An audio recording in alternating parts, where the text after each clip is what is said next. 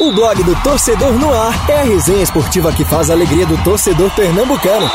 Segunda, das 9 às 10 da noite e de terça a sexta, das 8 às 9 da noite. Marcelo Cavalcante e Marcos Leandro invadem os gramados da Rádio Digital com informação, opinião e interatividade no programa que já é campeão de público. Blog do Torcedor no Ar, pelos canais digitais da Rádio Jornal ou onde você escuta seus podcasts. Blog do Torcedor no Ar. Apresentação: Marcelo Cavalcante e Marcos Leandro.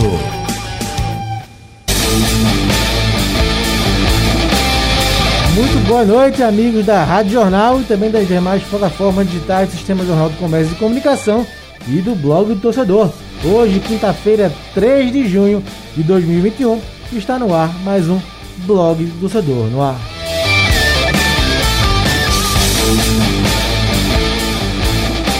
Isso, tá, meu? Boa noite, que vai fazer o programa hoje com a gente, Haldney Alves. Muito boa noite, Haldney. Muito boa noite, Marcos. Boa noite ao Antônio, ao Wildo também, que vai estar com a gente. E a você que está nos ouvindo através da Rádio Jornal e dos nossos canais digitais da Rádio Jornal. Queria convidar você já para participar com a gente através do nosso painel interativo no site oficial, no aplicativo da Rádio Jornal. E você também pode deixar sua mensagem, sua opinião, o seu palpite no nosso canal no YouTube, no chat da nossa transmissão no YouTube da Rádio Jornal também. Isso, dá boa noite aqui, Antônio Gabriel, fazendo mais uma vez o nosso programa. E quando ele está aqui, é certo que vamos falar muito do esporte. Boa noite, Antônio. Um abraço, Marcos, um abraço, Haldner e Hildo também. É um prazer estar com vocês. Vamos lá, aberto às dúvidas.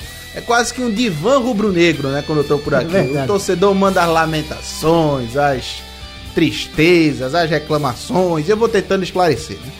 Isso, completando a nossa bancada desta quinta-feira, ele, meu amigo Hildo Neto. Boa noite, Hildo. Boa noite, Marcos. Boa noite, Antônio. Boa noite, Haldney. Boa noite a todos que acompanham o programa Blog do Torcedor no Ar, que sempre está na internet, mas hoje está na rádio também. Então sejam todos muito bem-vindos ao nosso debate.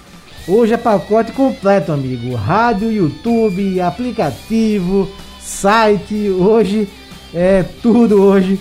Nosso blog do Torcedor no Ar. Então a gente preparou um programa bem especial, como eu já adiantei aqui com o Antônio, a gente vai falar um pouco mais do esporte, aproveitando que o Antônio cobre o esporte hoje para a Rádio Jornal, é o setorista então.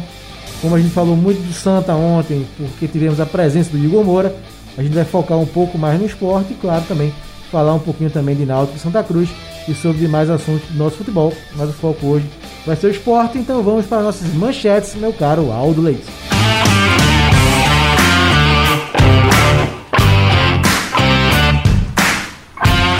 Qual o caminho para o esporte vencer o Atlético Mineiro domingo na ilha? Galo com muitos desfalques para o jogo na ilha. Náutico intensifica a preparação para o duelo contra o Vitória. Santa Cruz reencontra outro técnico com passagem recente pelo Arruda. E mais, vamos relembrar aqui um jogo histórico entre esporte e Atlético Mineiro na voz do inesquecível Adilson Couto.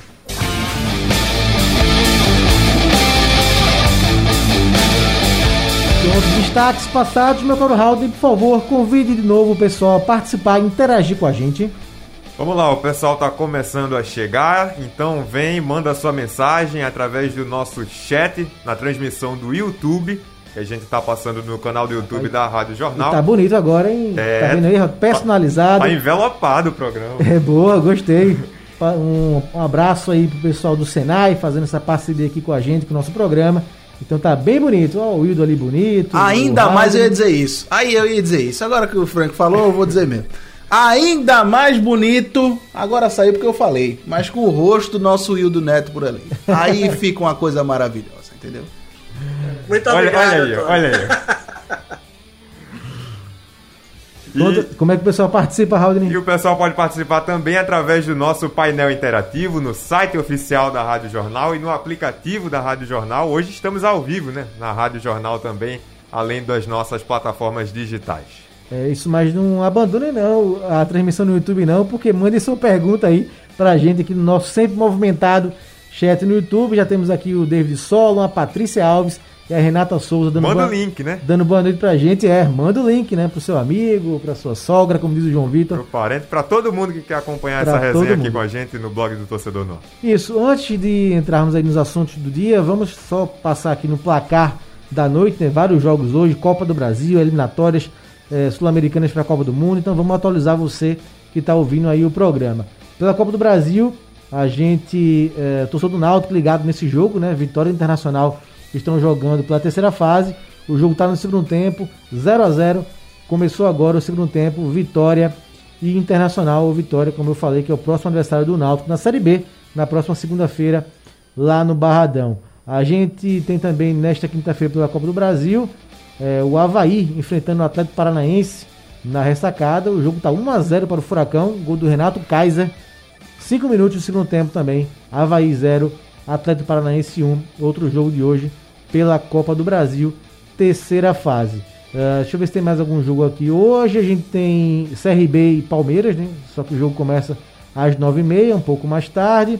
E a gente tem, deixa eu ver aqui. Pronto, só esses jogos mesmo. Sim, já tivemos Cruzeiro e Juazeirense. O Cruzeiro venceu, hein? Cruzeiro venceu 1x0 na Juazeirense. Juazeirense que foi o algorro do esporte na Copa do Brasil. 1x0 venceu o Cruzeiro. Gol do Bruno José. Vitória aí, Cruzeirense.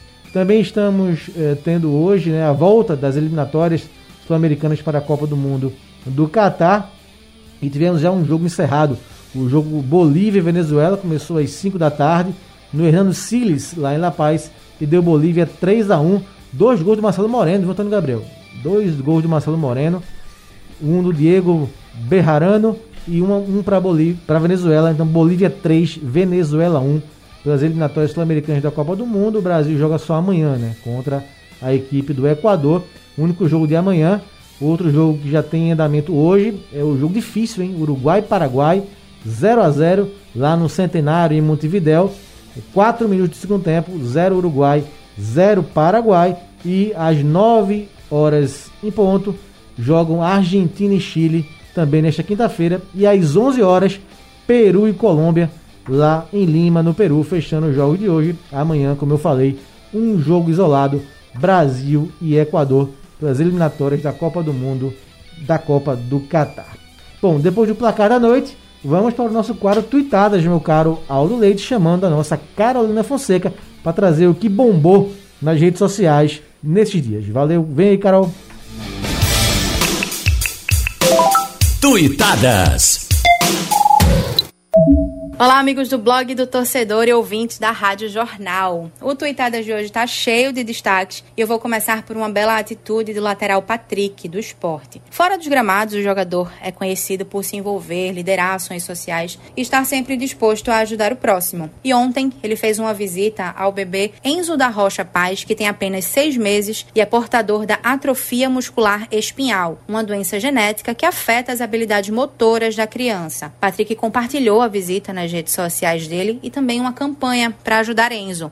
Esse bebê precisa de um remédio conhecido por ser o mais caro do mundo, custando mais de 9 milhões de reais e que não é oferecido pelo Sistema Único de Saúde. E quem quiser saber mais sobre essa campanha e também ajudar, só visitar os perfis de Patrick nas redes sociais que ele contou todos os detalhes. Ainda falando sobre o esporte, hoje o clube lançou novos produtos da linha para animais de estimação. E a estrela dessa campanha foi o cachorrinho colher de pau, que é conhecido por ser um símbolo de sorte nos Jogos do Esporte na Ilha do Retiro. Ele é o cachorro de estimação do rubro-negro Kleberson e acabou virando o cão propaganda dos produtos rubro-negros para outros animais de estimação que também são rubro-negros. No perfil do esporte no Twitter, o torcedor pode ver momentos do making-off dessa campanha e, claro, a campanha em si, além dos produtos. E olha, o colher de pau é puro carisma, viu?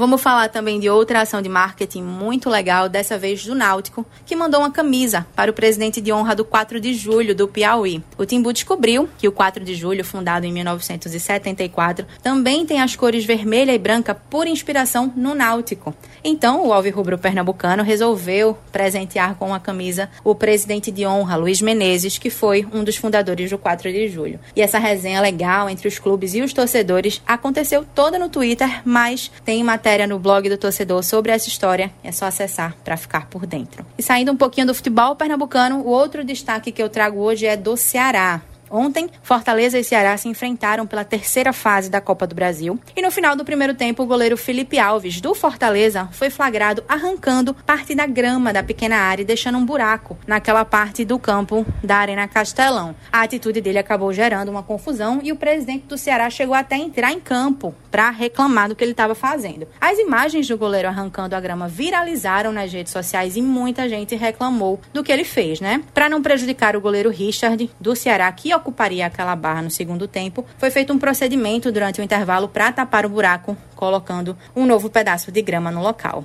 Cada uma que o futebol tem, né? Mas eu também vou trazer um destaque bastante positivo do futebol cearense, também relacionado ao Clássico Rei de ontem. Na hora de anunciar a escalação no seu perfil no Twitter, ao invés de colocar aquela tradicional arte da escalação que a gente está acostumado a ver, o Ceará usou, no lugar das fotos dos jogadores, fotos de pessoas desaparecidas para reforçar a campanha Um Amor que Une. E as camisas dos jogadores do Ceará nesse jogo tinham também o nome dessas mesmas pessoas que apareceram na escalação. Essa ação foi feita em parceria com a Delegacia do Departamento de Homicídios e Proteção à Pessoa da Polícia Civil do Estado do Ceará. É importante, né? A gente vê o futebol se engajando em temas como esse, tão importantes para a sociedade. E esses foram os nossos destaques do Tweetadas de hoje. É sempre muito bom falar com vocês, pessoal, e até a próxima. Até a próxima, Carol. Valeu aí, muitas informações. Antônio, foi uma das cenas mais bizarras que eu vi o goleiro do Ceará, do Fortaleza arrancando a grama. Porque falhou no lance, ele falhou. Foi uma falha Sim. do Felipe Alves no gol do Ceará. Ele pôs a culpa na grama. Foi ridículo o que ele fez. Eu cheguei a cogitar, Frank, Hildo e também Haldner, que seria uma ação, alguma ação de marketing do Fortaleza. Porque você lembra, né, que os clubes cearenses já protagonizaram algumas ações sim, de sim. intervalo dentro de campo é, mexendo com situações do jogo, do gramado, com a bola. E depois nas redes sociais anunciando o porquê, né? Eu disse, não, não é possível. Deve ser alguma ação de marketing aí do Fortaleza, com o Ceará em conjunto, né? Os dois clubes, apesar da rivalidade e da competitividade, são muito parceiros fora de campo. É, não à toa administram juntos, né? A Arena Castelão. É, os patrocínios e cresceram muito conjunto, com isso, né? Cresceram muito com isso. Eu cheguei a cogitar isso. Deve ser alguma ação de marketing envolvendo o rival e tudo mais. Mas pelo visto, não é, né? Então, assim, é, beira a competitividade. Existe uma lealdade na palavra competitividade, na, na competição do futebol, né? De qualquer esporte. Isso beira a falta de respeito. Beira não, isso é falta de respeito, isso é ser desleal com o adversário. É absurdo. O que fez o Felipe é absurdo e, assim, de fato, não se comprovando nada como uma ação de marketing é passivo de, puni de punição, gente. É o tipo de coisa que não pode acontecer no futebol profissional. Pois é. é Raul, outra notícia que chamou a atenção no boletim da Carol foi a questão do Náutico 4 de julho, hein? Que coisa inusitada. Eu quando vi mais cedo o Twitter dos dois times, eu fiquei imaginando, rapaz, o que é isso? Que história é essa? Que boa relação é, tem Náutico e 4 de julho, né? Então, o, 4, o Náutico soube que o 4 de julho foi fundado é, inspirado nas cores do Náutico, né? O 4 de julho é de 74 e aí a gente deu essa matéria no blog do torcedor e a Carol repercutiu. O Náutico mandou uma camisa para o 4 de julho. Então achei bem inusitada essa parceria aí entre Náutico e 4 de julho, né? Não é, rapaz? O presidente do 4 de julho é torcedor doente do Náutico, a ponto de criar um clube inspirado no time pernambucano. E o 4 de julho, até quando o Náutico publicou que ia mandar a camisa para o presidente, ele respondeu dizendo que era a União Náutico de Julho. Náutico de Julho. A junção do 4 de julho com Essa é boa. Essa foi, boa, foi boa. Foi boa, foi legal, foi, legal. Foi, ótimo, foi legal. A foi União legal. É Náutico de Julho. Foi ótimo. Pois é, essa matéria completa tá lá no nosso blog do torcedor, né? Para você que quer saber mais detalhes, essa parceria aí, Náutico e 4 de julho, corre lá. Mais notícias aqui no, no nosso blog do torcedor. É, Joia do Esporte, Gustavo continua sendo monitorado por clubes da Europa e Estados Unidos. A matéria acabou de subir aqui no nosso blog do torcedor. Pouco aproveitado, Bustamante rescinde com o Náutico. Vamos repercutir também aqui no programa. Re re recuperado lesão Neilton, volta a ser opção para o esporte. Diante do Atlético também vamos falar. E no Santa, Jordan promete time mais ligado em campo no segundo jogo da Série C. Bom, pessoal, o papo tá legal, mas agora vou dar um recado bem bacana. Faça Senai e dê uma virada na sua vida. 78% dos alunos são contratados porque as empresas preferem a qualidade Senai. Com uma formação valorizada, conquiste um emprego, uma carreira e realize seus sonhos. São cursos técnicos das modalidades presencial e EAD, todos com aulas práticas. Ligue 0800 600 9606, 0800 600 9606 e matricule-se já com 50% de desconto na primeira mensalidade e até 20% nas demais. Senai, o melhor ensino técnico, a dica aqui do programa. Um abraço ao pessoal do Senai, fazendo aqui a parceria com o nosso blog Torcedor no Ar. E você, Ildo Neto, que é um cara sempre empreendedor, é uma dica que não pode deixar passar, né, Ildo?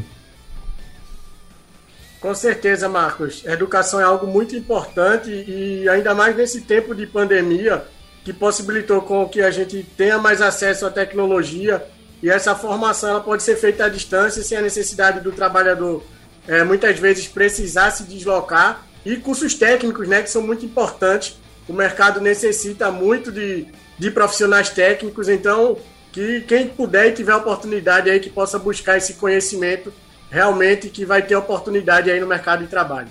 Tá aí, Senai, o melhor ensino técnico, a dica aí do nosso blog do Tostor no Ar. Raul, para a gente entrar aqui para falar mais especificamente do esporte, uma passada aí no que o pessoal está comentando já no nosso chat. O David Solon, ele complementou o que o Antônio estava falando, que podia ser uma ação de marketing, aquilo que o Felipe Alves fez.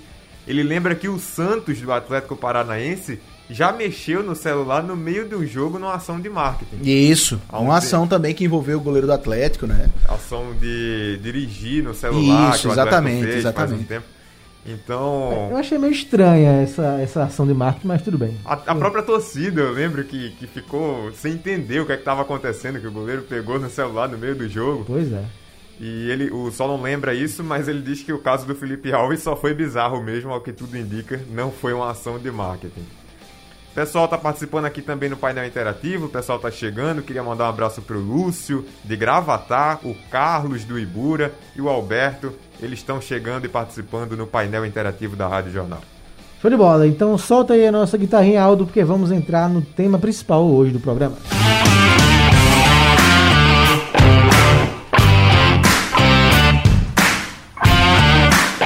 Meu caro Antônio Gabriel, você mesmo participando aqui do programa semana passada, quando fizemos o raio-x da Série A do Brasileiro, você colocou o Atlético Mineiro como um dos favoritos ao título do Brasileirão. Já vai caçar minha opinião, mano? O Atlético, o Atlético estreou perdendo, né, para o Fortaleza, 2 a 1 Isso, isso. Mas venceu o Remo ontem pela Copa do Brasil e mesmo desfalcado, a gente vai falar aqui já já os desfalques do Atlético, segue sendo um time muito forte de ser batido. Então, na lata, que é o tema da nossa live hoje, qual o caminho para o esporte vencer o Atlético Mineiro?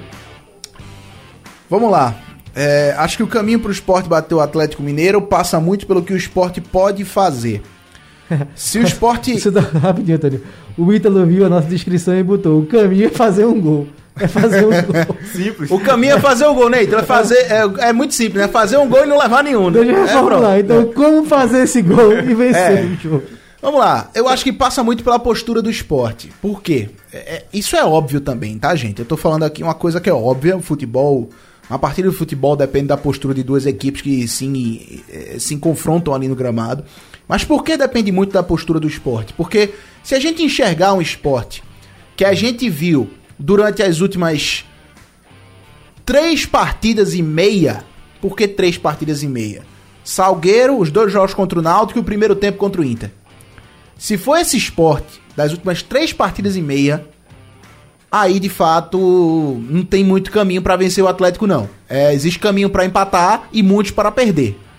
Agora, se for um esporte que a gente viu no segundo tempo contra o Inter, existe um caminho para vencer. Existe até mais de um, não tantos, mas existe um caminho do esporte é, duelar, não diria de igual para igual, mas incomodar o Atlético e ser um time competitivo.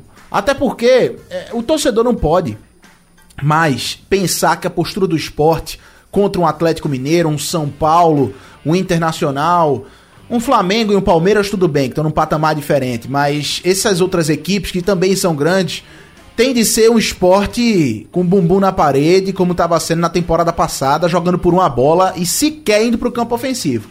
O esporte desse ano é um pouco melhor. Tem mais recurso, tem mais material humano. É um time que pode se furtar sim a jogar um pouco de, a jogar para frente, a jogar de maneira diferente. Não tô dizendo que é para você chegar no Maracanã e peitar o Flamengo de igual para igual. O Sport vai perder desse jeito. Mas é, é um time que pode fazer além do que estava fazendo na temporada passada. pode ser diferente. Então o que se cobra do esporte foi o que a gente viu contra o Inter. Quando o esporte foi precavido, foi um time é, retrancado, tomou pressão, tomou 2 a 0 e virou o primeiro tempo sem nenhuma perspectiva de, de construir um resultado de empate ou de virada. Na segunda etapa, o jogo acabou. Acho que todo mundo aqui concorda. O Sport podia ter virado a partida. Sim, sim. Podia ter conquistado a vitória lá no, no Beira Rio. O Maxwell perdeu dois gols claros. Então, assim, passa muito pelo que o esporte. Pela postura que o esporte vai ter na Ilha do Retiro. E esse fator casa, mesmo que não tenha torcida, pode ser importante para o esporte. Mexer com o brilho dos jogadores para fazer uma campanha boa como mandante. E essa campanha boa ser a base de uma permanência. Porque o objetivo do esporte continua sendo esse. Não é porque o elenco mudou e, como eu falei agora, dá para jogar de uma maneira diferente, um pouco mais ofensiva, que a gente tem que imaginar o esporte conquistando o Sul-Americano ou algo maior. Não, objetivo 1 é permanência. Daí pra frente, o esporte conseguindo 45 pontos, aí vê o que pode fazer de resto. É, então, o principal é a postura para você, né? Pra mim é a postura. Não ser aquela postura de esperar o Atlético Isso, Mineiro, não. tentar Dá jogar campo pro também. Atlético. O time feito Atlético com Nátio Fernandes, com Jair com esses jogadores do top que tem, né? Apesar dos seis desfalques, é um time que se você der campo, se você der espaço, você vai sofrer. Você vai sofrer muito. Então o esporte precisa confrontar, precisa ser combativo sim. É, o Antônio falou aí nos destaques do Atlético, Haldane, são seis jogadores que não jogam, né? Por conta da data, da data FIFA e também é, nas seleções de base também do Brasil. É, Guga e Guilherme Arana, dos laterais, em direito e esquerdo o zagueiro Júnior Alonso, o volante Alan Franco e os atacantes Savarino e Vargas estão na seleção e não viajaram para o Recife. Né? Guga e Guilherme Arana foram convocados para a seleção olímpica, né? que é comandada pelo André Jardine, que vai jogar contra Cabo Verde e Sérvia em preparação para as Olimpíadas de Tóquio. Júnior Alonso é paraguaio, então está jogando, né? foi convocado para o jogo de hoje contra o Uruguai. O Alan Franco é equatoriano, vai enfrentar amanhã o Brasil. O Savarino, Venezuela e o Vargas na seleção chilena. É, mesmo com esses seis desfalques, Haldane, o Atlético pode jogar aqui contra o esporte com Everson, Mariano, Igor Rabelo, Hever e Dodô, Alain, Tietê e Nátio Fernandes, Johan, Sacha e Hulk. Então, mesmo com seis desfalques, é um baita time. Né? É um time massa. A gente vê que mesmo com os desfalques é um time extremamente competitivo. E isso vai até naquela discussão, até querendo ampliar um pouco, a gente já falou aqui o Atlético é um time que tem elenco.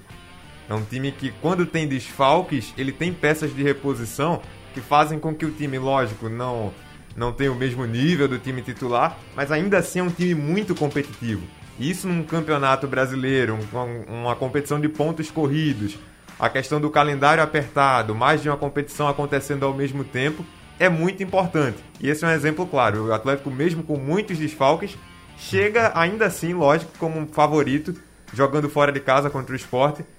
Com esses jogadores todos de fora, ele ainda tem um time muito competitivo, o pessoal que pode entrar. O Hildo Neto, pra não, não, não responde igual ao que o Ítalo respondeu, não. Fazer um gol, esse é o caminho do esporte.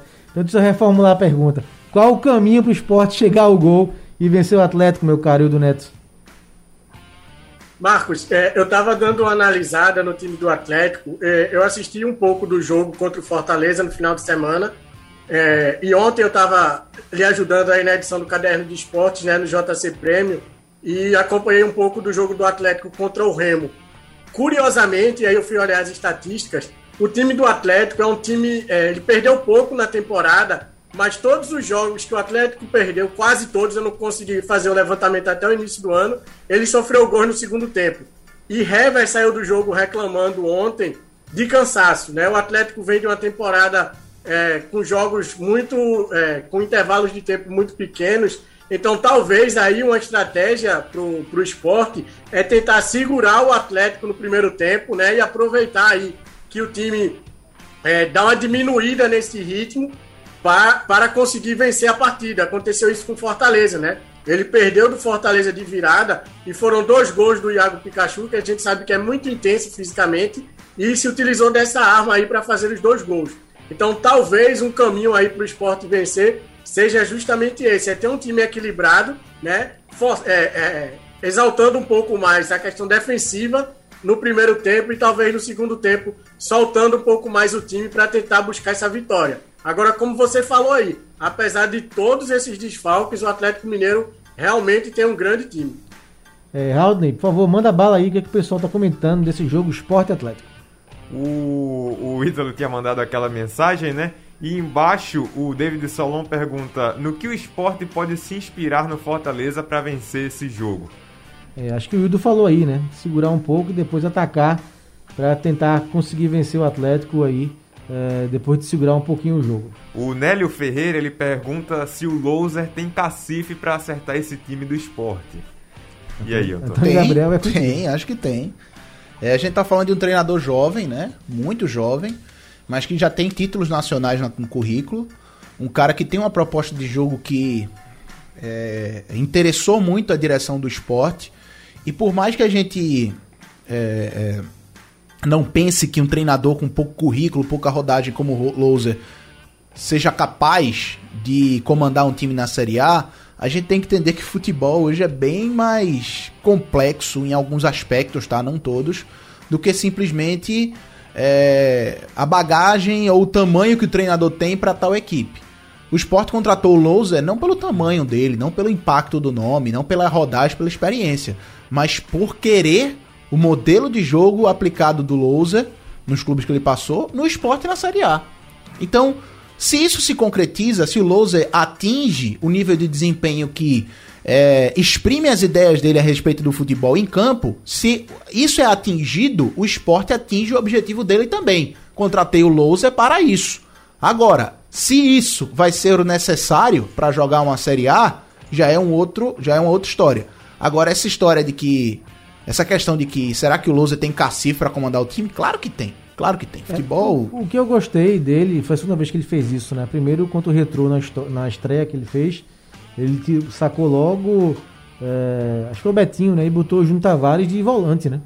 De, de é. campista. Ele, ele, ele tem uma boa leitura é, de jogo. Ele tem uma boa percepção. Foi assim, foi uma, uma alteração que eu praticamente não esperava naquele momento. E contra o Inter domingo, ele sacou no intervalo é, o Sander, é, botou o time mais pra frente, trouxe o Júnior Tavares pra esquerda e botou o Marquinhos e o André e o time reagiu. E assim, uma outra coisa, por mais que a gente diga isso, elogie esse aspecto, o torcedor vai fazer, ah, mas e o segundo jogo da final? Ele entrou com um time totalmente Sim. maluco, né? Sim. Só que depois ele corrige o time, o esporte reage. Então o Lousa tem um entendimento bom de jogo do que tá acontecendo para mexer. Eu acho que isso é uma característica que é, existe nele desde a Chapecoense, desde antes até no Curitiba e no Guarani. Quero ver, Raul.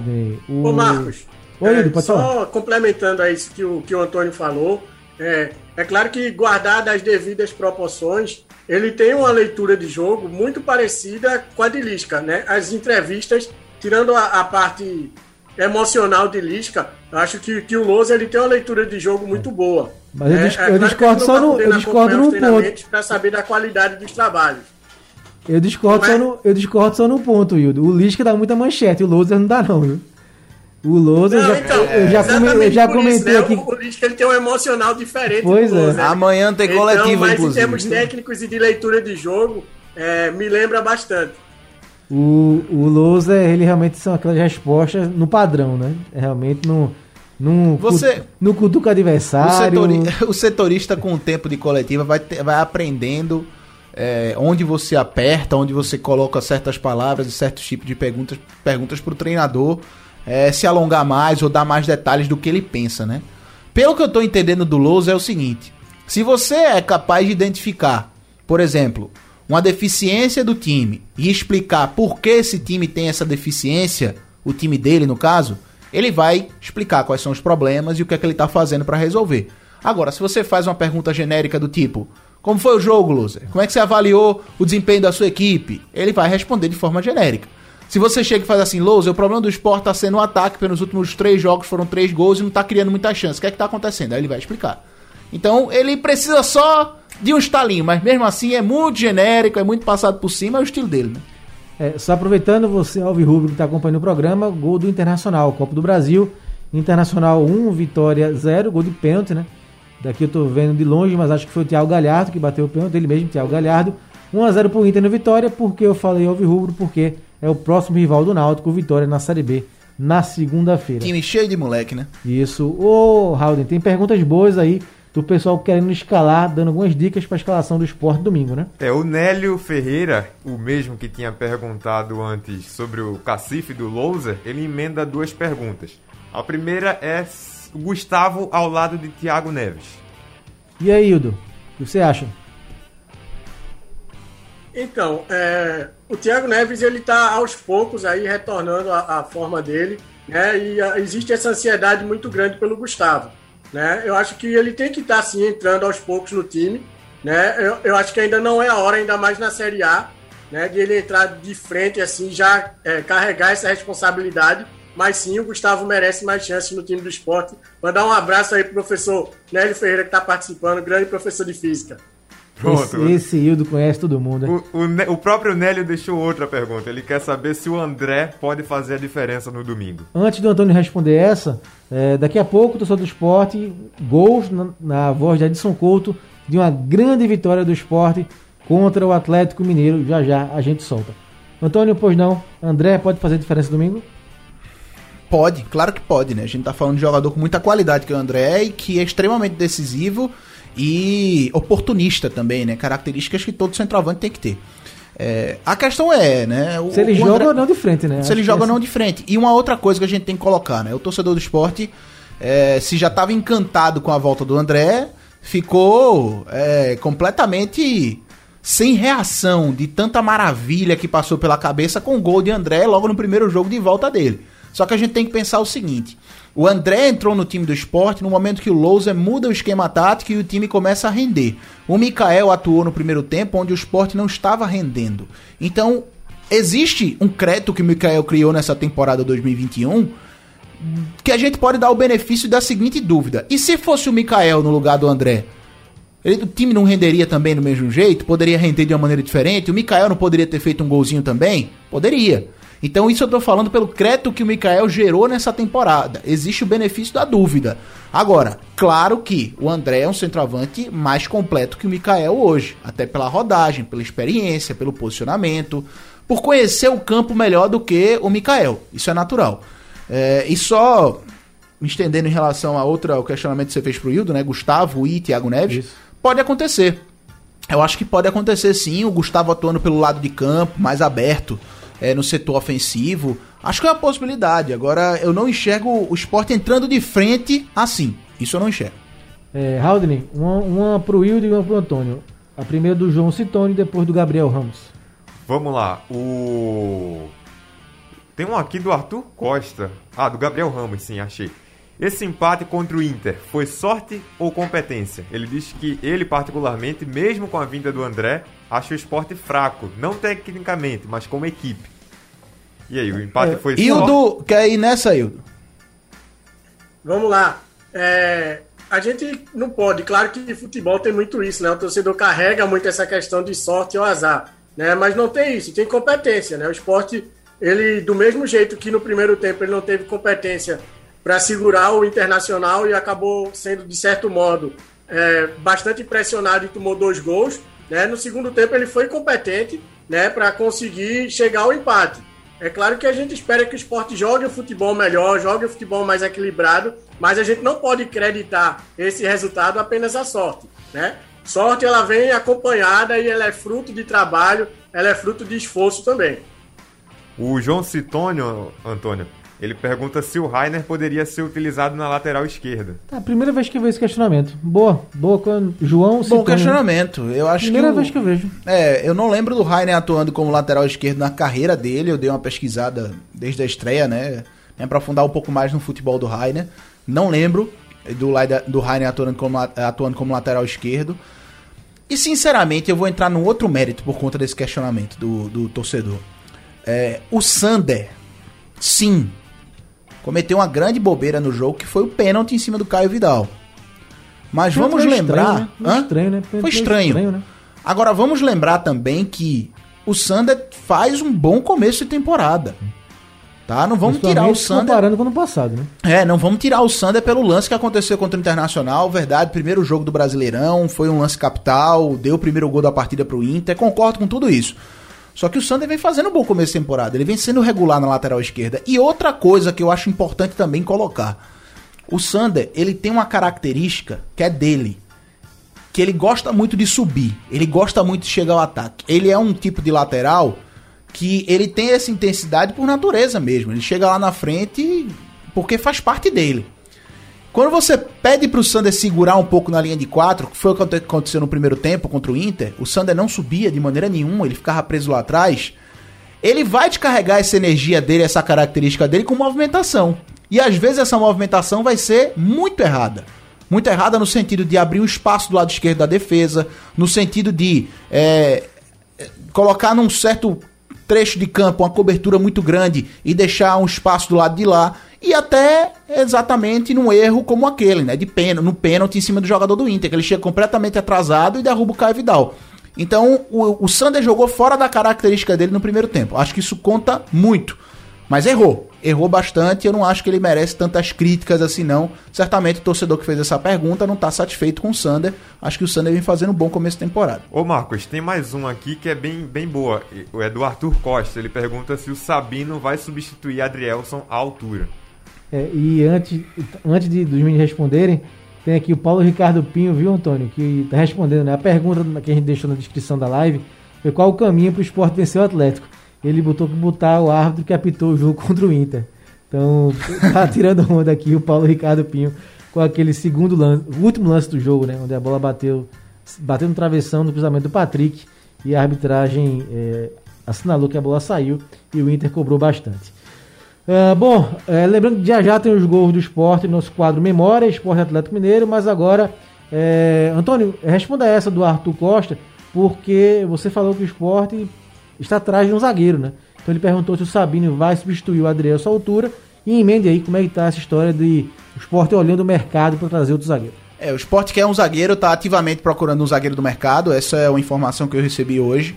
É, foi colocado também o nome do Maurício, Maurício Santos, né, que passou pelo esporte em 2013, hoje tem 32 anos. É um jogador que o torcedor lembra da boa passagem que ele teve no esporte, ele foi bem por aqui é, foi pro Sporting de Lisboa, futebol russo, futebol polonês, futebol é, é, italiano com a Lazio, foi campeão de diversas competições lá na Europa, tem até um currículo bom, assim, a gente olha a Copa Itália, várias competições interessantes conquistadas pelo Maurício, e nas últimas três temporadas ele tá no Johor, não sei nem se a pronúncia correta é essa, o Johor Futebol Clube, lá da Malásia, tá? Certamente tá com uma proposta financeira muito boa, ganha em dólar lá na Malásia, é, ele tá com. Ele renovou o contrato recentemente por mais dois anos. É o time do príncipe, inclusive, é, da Malásia. Ele é ídolo por lá. Conversei com o Flávio Viana, que é empresário dele. Ele disse: Antônio, não tem nenhuma perspectiva do, do Maurício sair de lá nesse momento. Ele quer ficar por lá. Então já é um nome descartado que surgiu hoje, o nome do Maurício nesse retorno. Sobre o Sabino. Sinceramente, gente, é, tanto o Sabino como o Rafael Thierry fizeram uma grande partida contra o Inter. Eu achei o Thierry melhor, porque o, o Sabino, aquele o segundo gol, ele perdeu pro Lindoso. Ele né? perdeu, perdeu pro Lindoso, de fato. Mas assim, mas também é o único sinão que eu, que eu vejo. O Inter atacou muito, verdade, uhum. mas uma dupla nova, né? É, eu o vejo... contexto do jogo, acho que foi bem também. Eu entendo o torcedor é, colocar mais o Sabino como titular, porque o Sabino tem essa característica que a gente viu muito claro no jogo contra o Inter, ele sai muito, né? Ele tem é, é, tranquilidade para sair, sangue frio para sair dominando a bola, buscar um passe ali na intermediária, quase na linha, de, na linha de meio de campo, armar uma jogada ofensiva. Ele tem essa tranquilidade, ele sabe fazer isso, tem qualidade no passe. Agora, o Thierry foi muito bem. De fato, foi muito bem. É, não sei, quando o Maidana voltar, não sei quem vai ser a dupla titular, se vai ser Thierry Maidana ou Thierry Sabino. Mas entendo a aposta do torcedor pelo Sabino, até porque foi um jogador contratado para essa temporada e que já vem de uma boa temporada na Série A do Campeonato Brasileiro no passado. O Thierry foi utilizado, foi bem, mas era reserva naquele esporte 2020. Perfeito. Então aproveitamos aí ao máximo do do esporte a presença do nosso Antônio Gabriel aqui no programa, ele que cobre o esporte para a Rádio Jornal. Vamos agora para o nosso quadro Memória, relembrar um jogo histórico aí do esporte Atlético Mineiro. São alguns, né? O esporte já venceu o Atlético por 6 a 0 em 2000 com 5 gols do Leonardo. Mas a gente vai lembrar um jogo da Copa do Brasil de 2003, onde o esporte venceu o Atlético Mineiro por 4 a 0 Então vamos voltar um tempo no nosso quadro Memória soltar o primeiro gol do esporte nesse jogo, narração de Adilson Couto. Memória. Dali para quem chuta forte, por isso Gaúcho pediu para bater. Vamos lá, Gaúcho, grande artilheiro, zagueiro artilheiro, capitão do time rubro-negro, tomou distância, vai ser autorizado. Mandando a presença, Gaúcho, correu, bateu direto.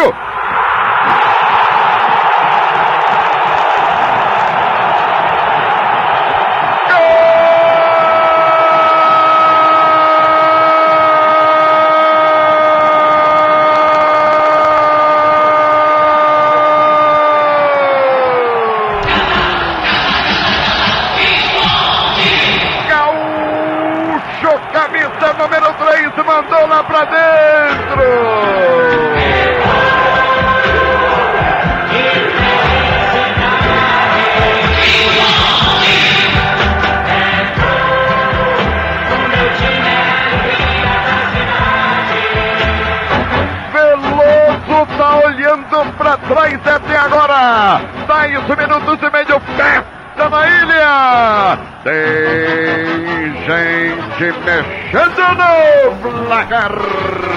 Um para o esporte. Gaúcho. Mas chutava forte o gaúcho, hein, Hildo? Zagueiro fez um gol de falta aí, abriu os trabalhos pro esporte nessa goleada por 4 a 0 Gaúcho, Hildo.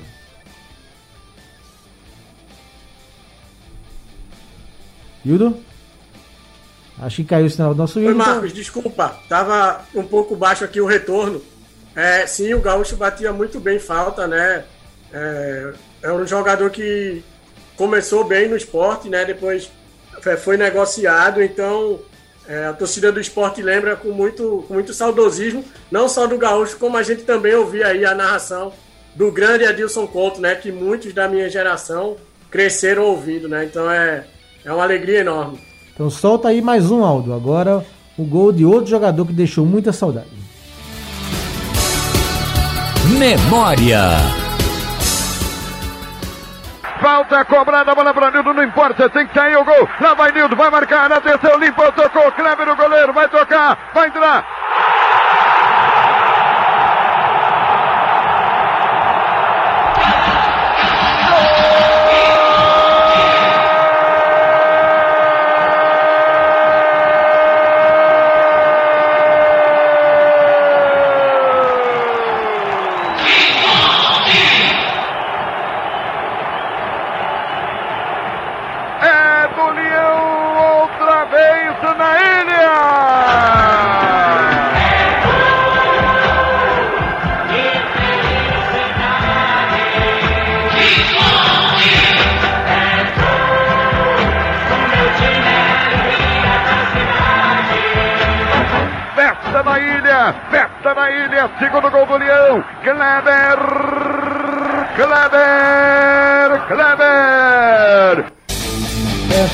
Aí Kleber ainda não era Kleber Santana.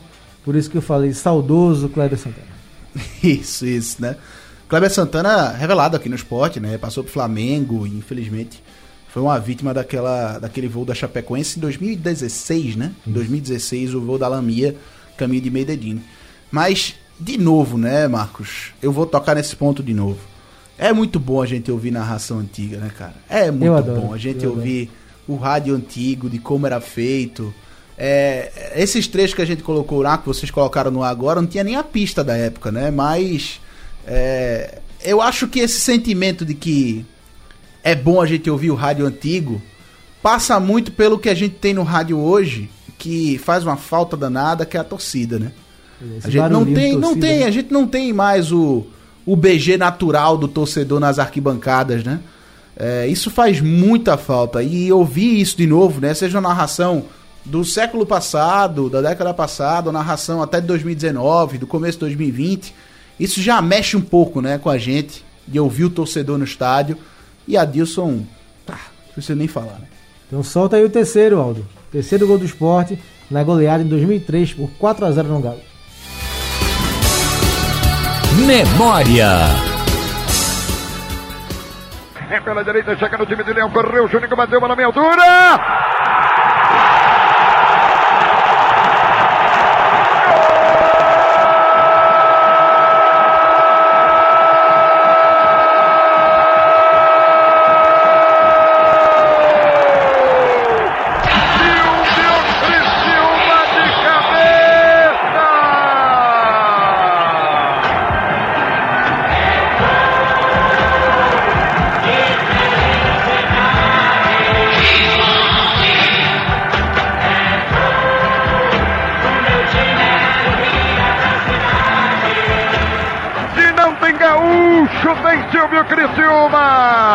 Cabeça no canto esquerdo do goleiro Veloso.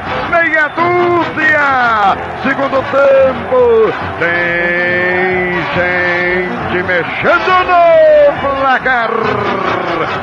Três para o esporte, zero para o Atlético Mineiro. Silvio, Silvio, Silvio, Silvio Criciúma. Isso, 3 a 0 E para quem não tá ligado, esse é o mesmo Silvio Criciúma que comandou o Central, né? Ano passado e hoje, e esse ano começou no ABC. Emenda aí o quarto Aldo para fechar aí esse especial do esporte contra o Atlético, o esporte 4 a 0 Memória. Amarelo aí para Valdir Papel. Olha o Leão. A bola vai para Adriano Chuva. Pode sair o outro gol. Nilton tá livre. Adriano vai embora. Adiantou, dominou ele. O zagueiro central. Chuva passou por ele. Vai bater. Tocou Valdir.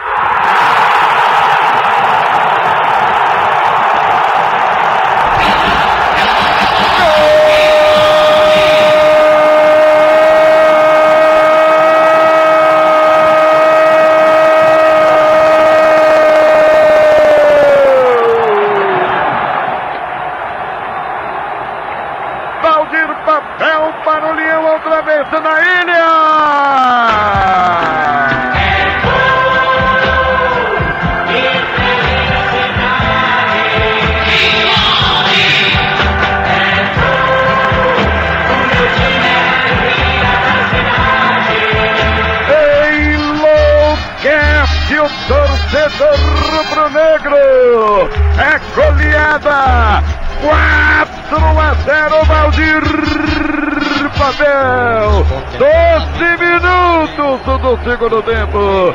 Tem gente mexendo no placar.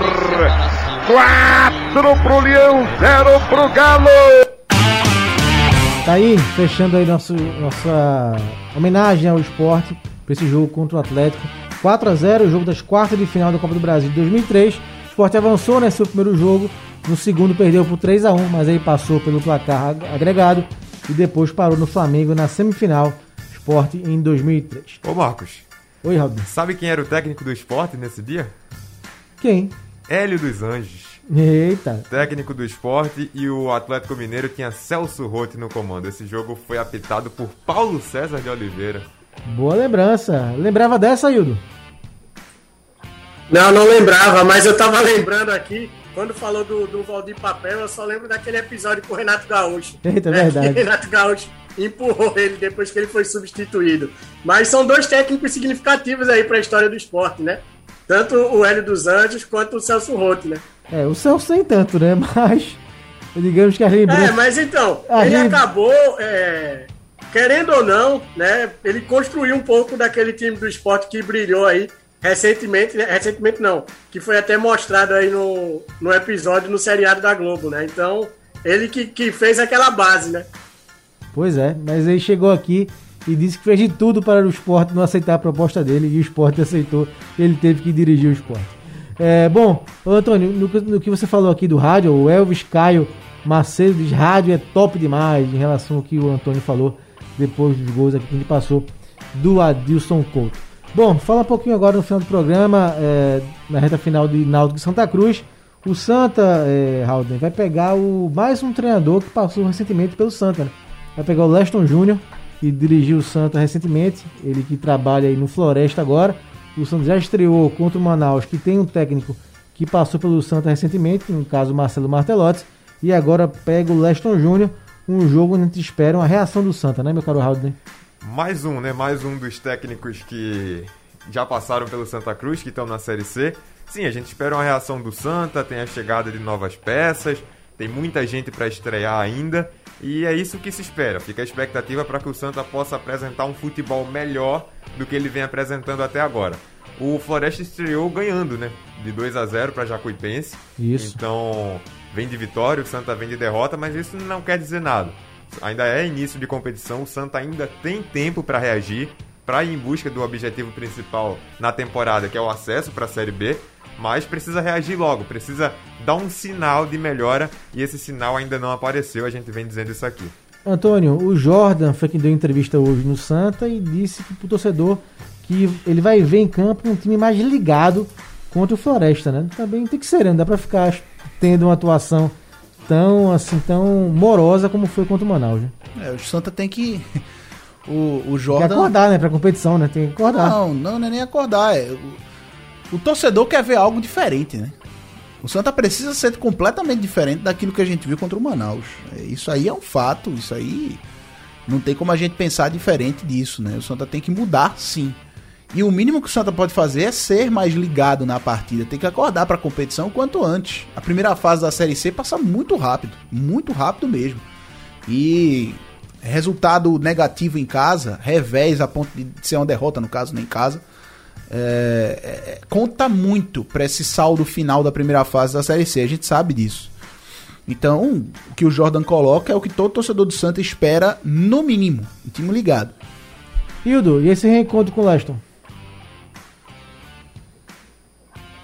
É mais um técnico, né, que conhece bem o Santa Cruz. É, eu já tinha dito, Marcos, na semana passada, que o torcedor do Santa Cruz ele não pode esperar muito nesses primeiros jogos. É como se o Santa Cruz estivesse começando a temporada, já que ele reformulou, reformulou o time inteiro, né? Então ele vai ter dificuldade, pelo menos nesses cinco primeiros jogos. Então ele vai ter que tentar se superar. E eu acho que essa chegada do Wallace Pernambucano agora pode ser que sacuda um pouco o time aí, para o time tentar ganhar na marra, né? Até desse estilo um pouco aí do, do Wallace Tank. Realmente vai ter que, que usar a força realmente, porque se depender de técnica, de entrosamento e da parte tática, realmente não vai ter. Né? Então o Santa Cruz ele vai ter uma série C muito difícil e eu acredito que principalmente nesses jogos de ida aí, realmente vão ser jogos que o Santa Cruz não vai esbanjar técnica, não vai esbanjar tática, mas ele vai precisar se superar para poder vencer as partidas. Pois é, tem mensagem aí, né, meu caro Raul? É, o pessoal segue participando. O David ele diz que a Série C é tiro curto. São poucos os times como o Náutico de 2018 que dão a volta por cima em pouquíssimo tempo nessa fase da Série C. Realmente, né? São 10 times só. Então, qualquer ponto que perde ou que se ganha também é muito importante. É, o Santa pega o Floresta, né? Sábado no Arruda, 5 da tarde. Mais cedo, 3 e meia, teremos Ferroviário e Altos. No domingo, Jacuipense e Tombense. Volta Redonda e Manaus, Paysandu e Botafogo encerram a segunda rodada na segunda-feira. Altos, Floresta e Manaus venceram, tem três pontos. Paysandu, Tombense, Botafogo e Ferroviário somam um ponto. Jacuipense, Santa e Volta Redonda perderam e tem zero ponto. É, passando agora para o Náutico, o Náutico só joga na segunda-feira contra o Vitória. Vitória que acabou de jogar, né? Perdeu aí na Copa do Brasil para o Internacional por 1 a 0 né? Gol de pênalti do Thiago Galhardo. Então o Vitória que começou empatando a Série B com o Guarani 1 a 1 perdeu hoje para o Internacional por 1 a 0 é, O Náutico, Antônio, que teve dois jogadores na seleção da primeira rodada da Série B. Né? Teve o Wagner Leonardo e teve o Jean Carlos. Deixa eu passar só aqui a seleção da primeira rodada da Série B para passar certinho, mas tivemos dois jogadores do Náutico nessa seleção. A seleção teve, deixa eu abrir aqui, o goleiro foi o Wilson, do Curitiba, o Curitiba venceu na estreia. Igor do Curitiba, Natan do Curitiba, Wagner Leonardo do Náutico e Formiga do Vila Nova. Val do Curitiba, Lucas Siqueira do Remo, do Remo, Leandrinho jogou no esporte do Operário, fez um dos gols contra o Vasco e Jean Carlos, o segundo alvirrubro na seleção. Wagninho do Curitiba também fez gol contra o Havaí e o Ricardo Bueno, ex-Santa, também do Havaí. Então Wilson, Igor, Natan, Wagner e Formiga, Val, Lucas Siqueira, Leandrinho, Jean Carlos, Wagninho e Ricardo Bueno essa é a primeira seleção da rodada, da primeira rodada, Antônio, com dois alvirrubros. O Wagner é muito bom zagueiro, né? A gente vem dizendo isso desde o Pernambucano. Um grande investimento do Náutico, um cara que tem tudo para usar essa Série B como ponto de virada da carreira dele, né? Ele fazendo a competição regular, se mantendo saudável, atuando e jogando futebol que ele apresentou no começo do ano, ele vai, sem sombra de dúvida, ser um dos zagueiros mais regulares de toda a competição e vai chamar muita atenção. Ele tem tudo para usar essa Série B como a virada de chave da carreira dele e ele atingiu um patamar diferente. É, acima, né? E sobre o Jean, não precisa nem falar muita coisa, né? É muito bom jogador. É, é diferente, é um cara que tem um nível muito acima do patamar mediano de um meia de Série B. Muito acima mesmo, ele tem muito destaque em, em, a respeito em relação aos outros jogadores da posição na competição. Diria que é o melhor da competição em sua posição. De toda a Série B, todos os 20 times, não tem outro meio igual ao Jean Carlos. É, e, e, é um atleta em que o Náutico vai se apoiar muito para conquistar o acesso, né, que é o grande objetivo. É, o Jean jogando mal, o time cai muito de produção. O Jean, numa tarde, numa noite inspirada ou diria até regular, né? Porque o Jean da temporada passada ele vivia de dias inspirados. Dessa temporada ele tá sempre bem com o Hélio dos Anjos. Então, mantendo essa regularidade, essa pegada, tem tudo, inclusive, para concorrer a um dos craques, a ser um dos craques da competição pelo futebol que a gente sabe que ele tem. Show de bola. Hildo, no pique, a notícia, a notícia do dia hoje, do dia hoje foi o Bustamante rescindindo o contrato. Era esperado, né? Com certeza, o Bustamante ele veio na, na leva do ano passado, né? Algumas contratações sem muito fundamento, um jogador que estava no futebol americano, não no futebol americano, não em outra modalidade, né? Mas no futebol dos Estados Unidos. E realmente, é, apesar das poucas oportunidades, ele não demonstrou a que veio aqui para o Náutico. Show de bola. Valeu, Hildo. Obrigado, parceiro. Valeu, Marcos Leandro. Um abraço aí a todos os professores do grupo Educadores Anônimos aí, que participaram em peso aí no YouTube. Show de bola. Esse Hildo é sensacional. Antônio Gabriel, obrigado, parceiro. A gente, aproveitando, como eu falei, né, a, pre a presença do Antônio aqui, dedicou um espaço maior ao esporte, como foi ontem com o Santa, que tivemos o nosso Igor Moura. Valeu, Antônio. Um abraço, velho. Valeu, Frank. Valeu, Hildo. Valeu, Haldner. Um abraço para vocês. Até a próxima. Eu quero Haldney, agradecer ao pessoal que participou hoje, né? E até amanhã. Valeu, Marcos, valeu, Antônio, Hildo. E é, agradecer ao pessoal que esteve com a gente, mandou as mensagens e interagiu. Até amanhã, blog do Torcedor no Ata de volta. Isso, amanhã a gente volta 8 da, 8 da noite. E um abraço também pro pessoal do Senai. Senai, o melhor ensino técnico. Valeu, um abraço.